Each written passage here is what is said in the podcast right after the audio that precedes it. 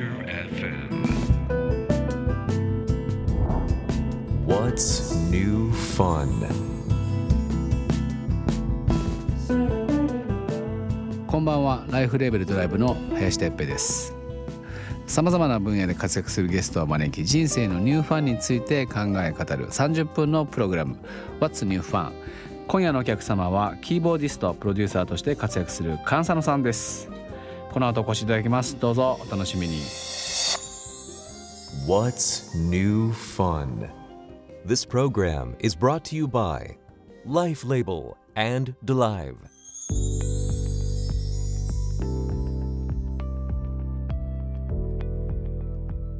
今夜のお客様はキーボーディストプロデューサーの菅佐野さんですこんばんはこんばんは。よろしくお願いしますます。完全にまあ初めましてなんですけども、はいちょっとあの我が番組のルールでですねはい。あのゲストの方にまずお土産をあ渡すという儀式がありまはい。して、え、本当ですか？そうなんですで菅佐野さんがすごいお酒が好きってお聞きしているので、はい。ちょっと詳しくは後でまた説明しますけどとんでもないジャーキーみたいな、なんですかこおれ。酒に合うジャーキ 今パッケージだけ見えて中身がまだ見えてないんですけど。ーちょっと素開けち。ょっと開けていただいていいですか、えー今開けていいんですか？いいですいいですはいいいと思いますおわなんか。え 合うかなお酒にー、神戸ビーフ。あ神戸ビーフですね神戸ポーク。あー素晴らしいこれは美味しそう。えビールに合いますね。あー素晴らしい。ありがとうございます。ぜひぜひぜひぜひ。最近 IPA にハマってて。あ IPA って何ですか。IPA ってあのーインディアンペールエールっていうんですかね。何の略だっけ？あのはい。結構香りの強いビールですよね。えー、もうちょっとぜひなんかはインスタライブ中とかに さらっと食べていただければ。ありがとうごよざいます。ろしくお願いします。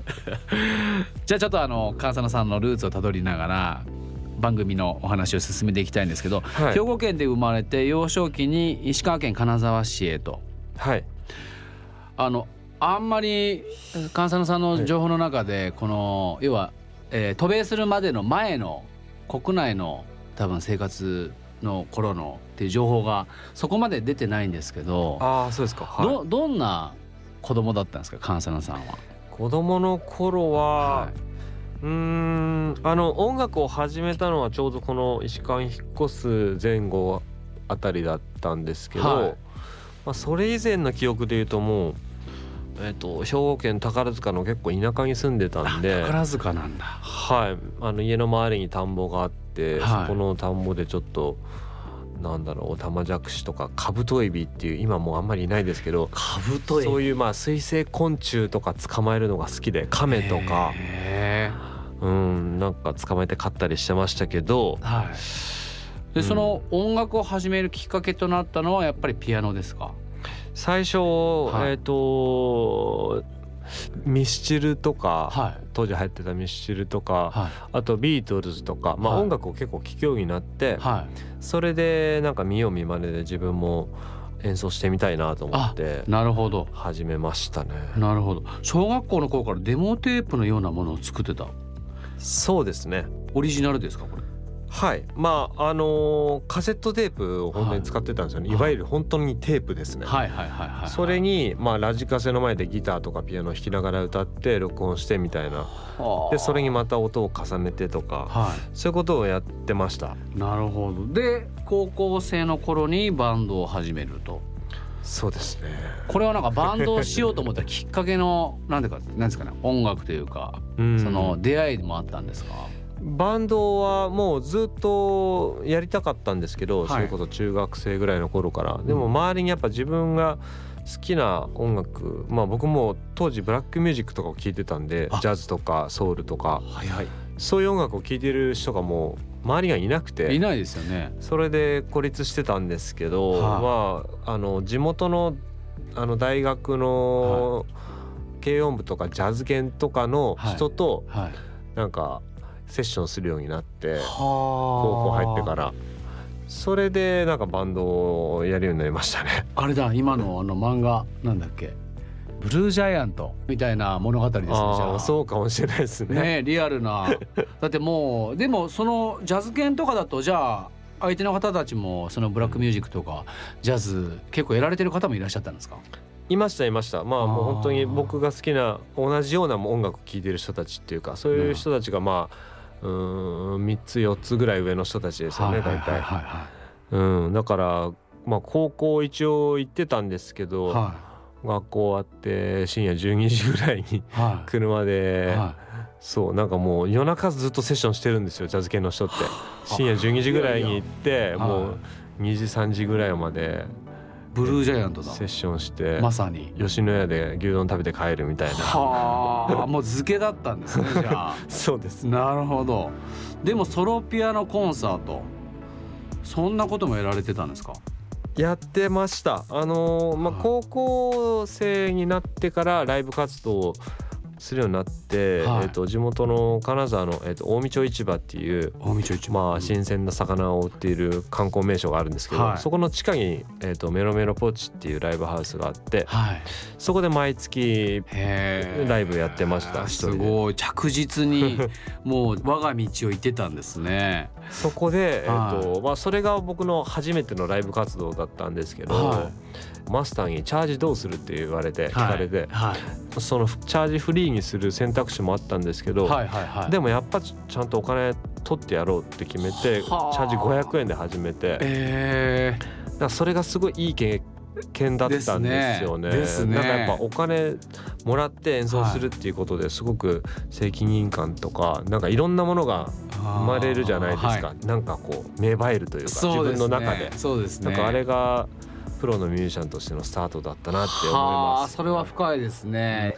まあでそう経てバークリー進学を考えたのはそのライブを個人でやられ始めたぐらいからなんとなく海外にっていうイメージはあったんですか、うん、そうですね。あのジャズを勉強したかったんで。ああもうブルージャイアントだ。そうですね、ね、なるほど。すごいな。そんなにやっぱり、うん、多分なかなか学生で自分の将来の頭がそこまでイメージできていく人っていないと思うんですけどいやいやいやでも将来のことそんなに考えれてなかったですけどねそのもうとにかく音楽を学びたいっていう、はい、あの本場の音楽を体験してみたいっていう気持ちだけでしたね。なるほど。その後のことあまり考えてなかったです。あ、その次の道がですね。うん。なるほど。What's new fun? What's New Fun 今夜はキーボーディストプロデューサーの菅佐野さんをお迎えしておりますと、えー、アメリカから帰国後東京を拠点に活動と。まあもう今さまざまな多分アーティストのプロデュースやライブサポートもされてると思うんですけどその帰国して直後ですよね。まあ帰国するきっかけというか。なんかそれはもうお話があって帰国されたんですか？それとも一旦帰ろうっていう形で帰ってこられたんですか？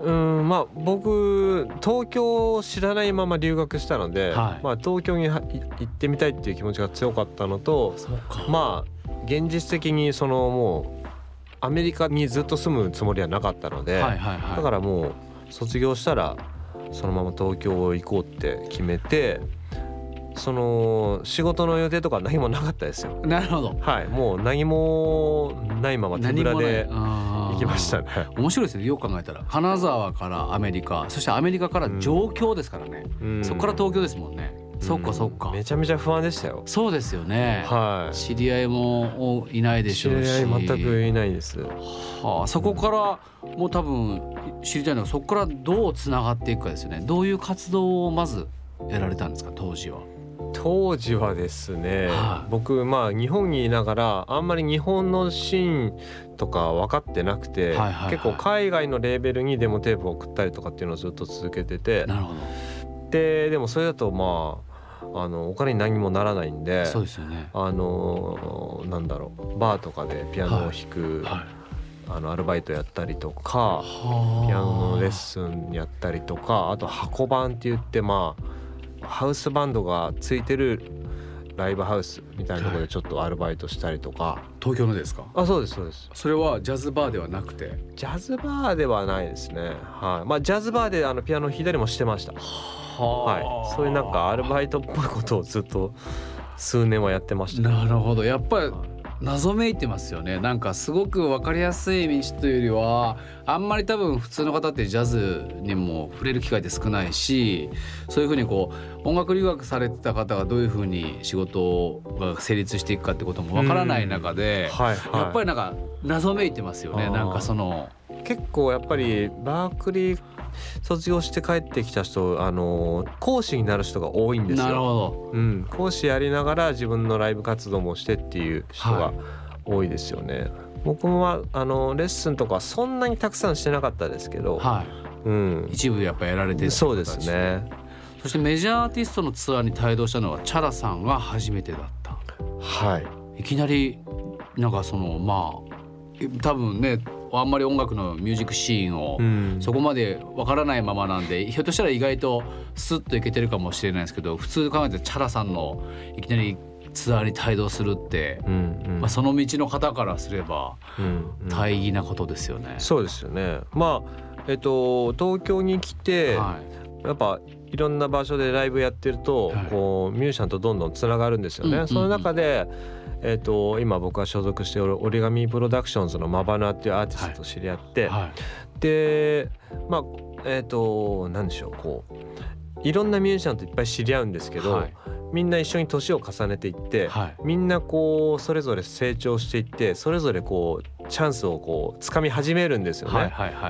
でそういう中で僕はマバナのサポートとかしてて、ずっと一緒にやってて、うん、でマバヌアがそうチャラさんの、えーと、バンマスをやることになって、はい、その時に声をかけてもらって、僕もそれに参加したんですけど。やらないかと、はい、それは鍵盤でってことですか？そうですね。ああなるほど。2013年とかですね。ああもうじゃあ10年近く前ですね、うん、なるほど。まあじゃあそこから今のKan Sano さんのこのメジャーの活動のスタートになるような。そうですね、まあ、今のレーベルに所属して、はい、したのもその時期なんですよね。あなるほど。出したのが2014年とかなんで、はい、ちょうどその頃ですね。なるほど。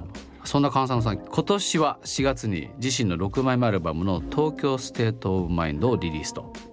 Kan Sano さんにとって東京はどんな場所ですか？東京は、はい、まあ僕地元のその石川県金沢より東京の方が長くなってきてるんですよ、もう、だから結構東京が地元っぽくなってきてて。なるほど。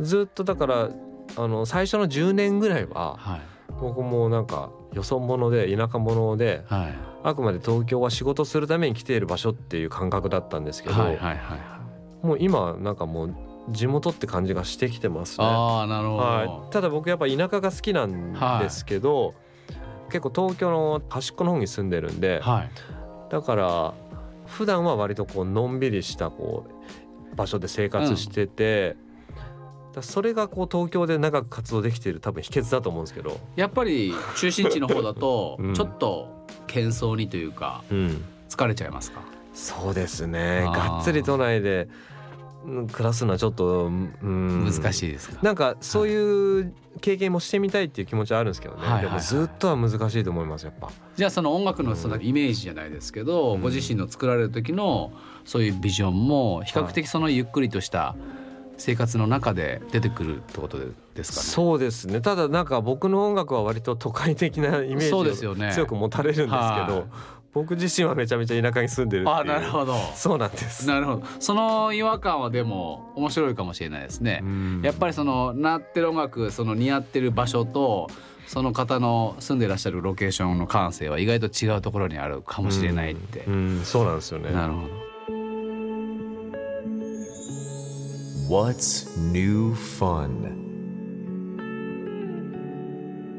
What's New Fun 今夜はキーボーディストプロデューサーの菅佐野さんをお迎えいたしました、えー、最後になんですけども、えっと、僕がやってるライフレーベルとドライブっていう住宅のブランドがあってまあ住宅とはいえなんですけど大事にしてることがあって昔から。あのもともと広告屋なんですよ僕。はい、で住宅業界に十数年前に入っていろんなハウスメーカーの家とか建て売りの住宅を見てなんか日本のロケーションがあまり誇れるものというか、うん、好きじゃない部分っていうのがたくさんある中でもうちょっと家のデザインにとかないしはその家を買った後にもっと笑顔があふれるようにと思って広告作るにも商品開発にも必ずエンターテインメントを真ん中に置くようにしてるんですけどなかなか難しいんですけど菅佐野さんにとってそのこう起点となったエンターテインメント聞いてもいいですか？エンターテインメントっていうと音楽以外ってことですか？あ何でもです。音楽でも映画でも、えー、漫画でも漫画でも。小説でも。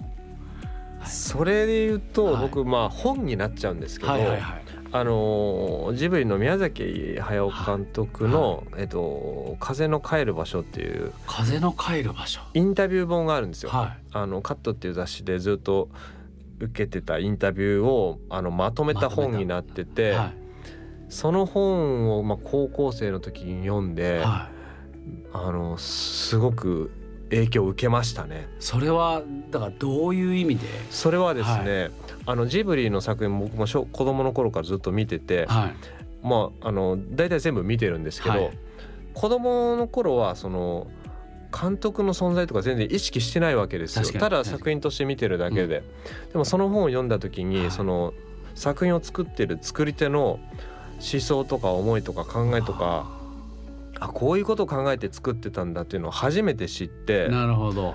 衝撃でしたね。なるほど、こんなに奥が深い世界なんだと思って。でもそれって多分音楽でも何でも一緒だと思うんですけど、はいただ音を音楽を作るだけじゃなくて、うん、なんか映画でも音楽でも何でも、そのその人のこう考えていることとか思、うん、あの生き生き様とか、はいはいはい、まあ思想とかこうそういうものってやっぱ全部出ると思うんですよね。ね。僕の音楽も出てると思いますし。